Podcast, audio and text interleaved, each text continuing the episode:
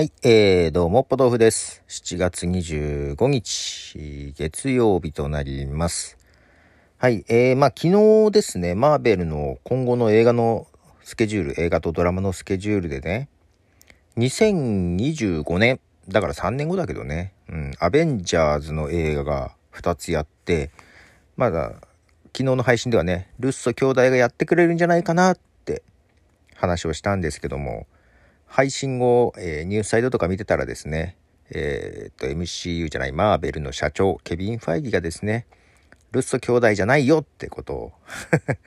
断言してましたね。違うんだと思って。やっぱりさ、インフィニティ・ウォーからのエンドゲーム、あーまあシーズン、じゃフェーズ3ですね。フェーズ3の終わり方がさ、いや、エンドゲームは本当うまくまとめたなと思って。まあ監督だけじゃなくてね、脚本家とか、ね、みんなの力だとは思うんですけども、まあようまとめたなと思って。なのでね、ルッソ兄弟に期待したいとこでしたが、まあ新たな、ね、監督に 誰になるかまだ分かりませんが、頑張ってもらいたいなと思いますね。はい。えーと、曲を一曲流しますね。今日リリース、7月25日、リリースの曲です。ヨルシカで、左右網。はい、えー、ヨルシカの左右網という曲ですね。えっ、と、今週金曜日から公開される映画、今夜世界からこの恋が消えてもの主題歌だそうです。まあ、このヨルシカ最近ね、この去年ぐらいからかな、えーと、いわゆる文学作品へのオマージュで曲を作るっていうのをやっていてですね、文学オマージュ作品という形で、この左右網も、えオスカー・ワイルドの幸福な王子というね、えー文学作品の歌詞をモチーフにしているということだそうです。はい。このね、文学オマージュ作品の夜しか結構好きなんですよ。はい。えっ、と、今日はですね、そう、ビデオポッドキャストのことを少し話そうと思っていて、最近ね、うん、まあ最近ってそんな多くはないんだけど、なんかね、ちょいちょいビデオポッドキャストが流行ってきてるんですよ的なこととか、徐々に増えてきてるんですよ的なものをね、ちょっと見かけたり聞いたりするわけですよ。で、自分もちょっと前にですね、ビデオポッドキャスト試しました。まあ、ちょっと試しましたっていうか、試したのは2005年から試してるんで、もう別に今更なんだけど、まあ改めて今の状況どうかなと思ってこの間試しまして配信してみて分かったんですけども、ビデオポッドキャスト向いてないわ。ポッドキャストにビデオ向いてないと思うわ。まあやるけどね、たまにはね。で、本当に流行ってる、増えてきてると思って。で、Spotify が、えっ、と、アメリカなど何カ国がかで、まあ Spotify の中だけでビデオが配信できる、ポッドキャストのビデオ版が配信できるっていう機能をね、公開してますけども、正直か、ちゃんと観測してるんですけども、そんな増えてないと思ってるんですよ。Spotify の中で。うん。ちょっとまあ、いくつかね、若い子がやったやつとかもあるんだけど、言うほど増えてなくって、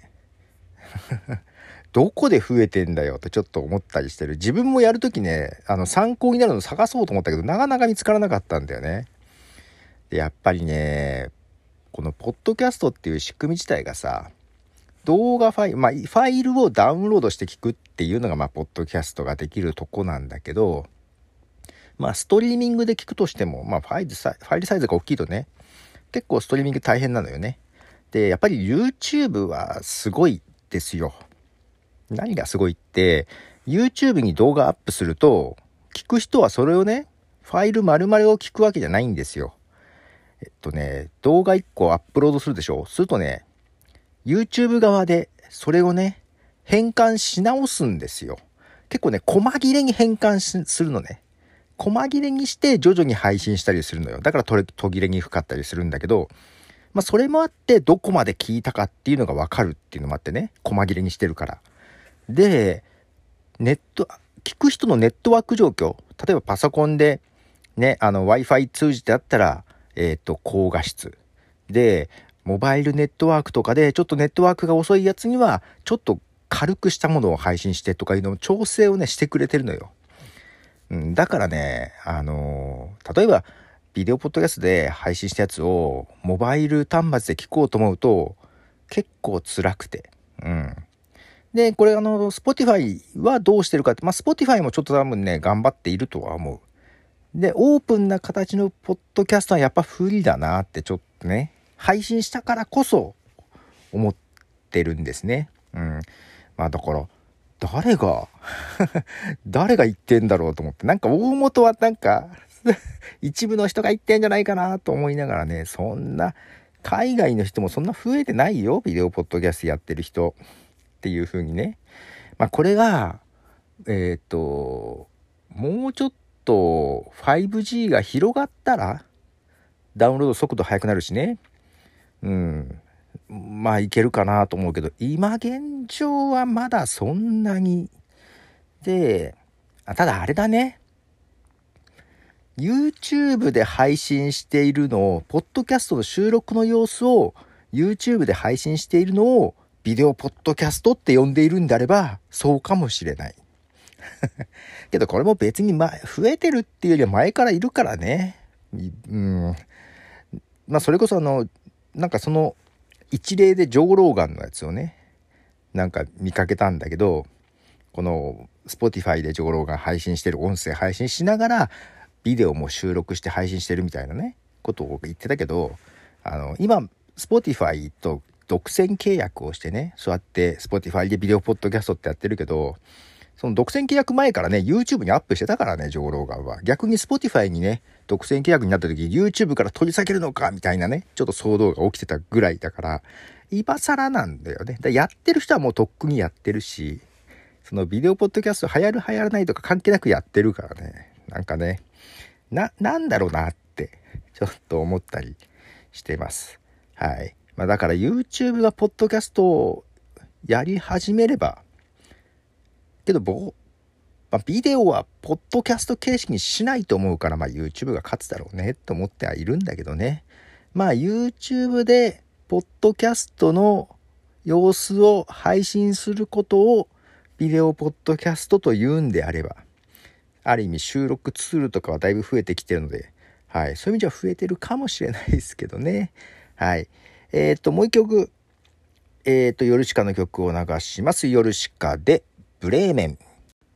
はい。えー、ヨルシカのブレーメンです。えー、この曲は7月4日、今年のね、7月4日にリリースされた曲ですけども、これも文学オマージュシリーズですね。ブレーメンの音楽隊ですね。